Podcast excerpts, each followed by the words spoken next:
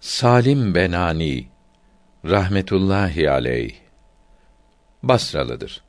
40 sene Enes bin Malik'in radıyallahu an sohbetinde bulunmuştur.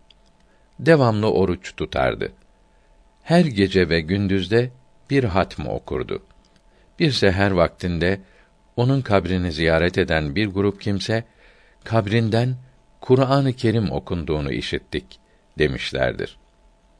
Salim Benani rahmetullahi aleyh bir gün Hamidi Tavil'den peygamberlerden başka bir kimsenin kabrinde namaz kıldığını duydun mu diye sordu. Hayır duymadım deyince şöyle dua etti.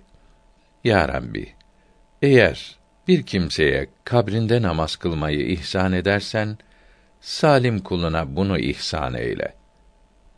Sözüne güvenilir bir zat şöyle anlatmıştır.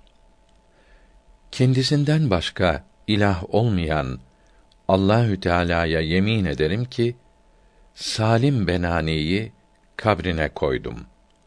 Hamidi tavilde yanımdaydı. Laht üzerine kerpiçleri yerleştirdik. Kerpiçlerden biri kabrin içine düştü. Salim Benani'nin kabirde namaz kılmakta olduğunu gördük. Hamidi Tavile görüyor musun dedim. Bana sus dedi.